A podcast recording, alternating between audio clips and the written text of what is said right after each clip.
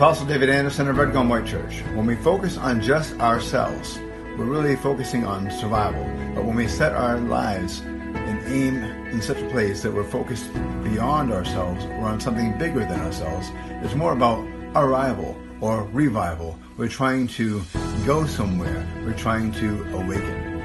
So please join us at rgwchurch.com where transformation begins.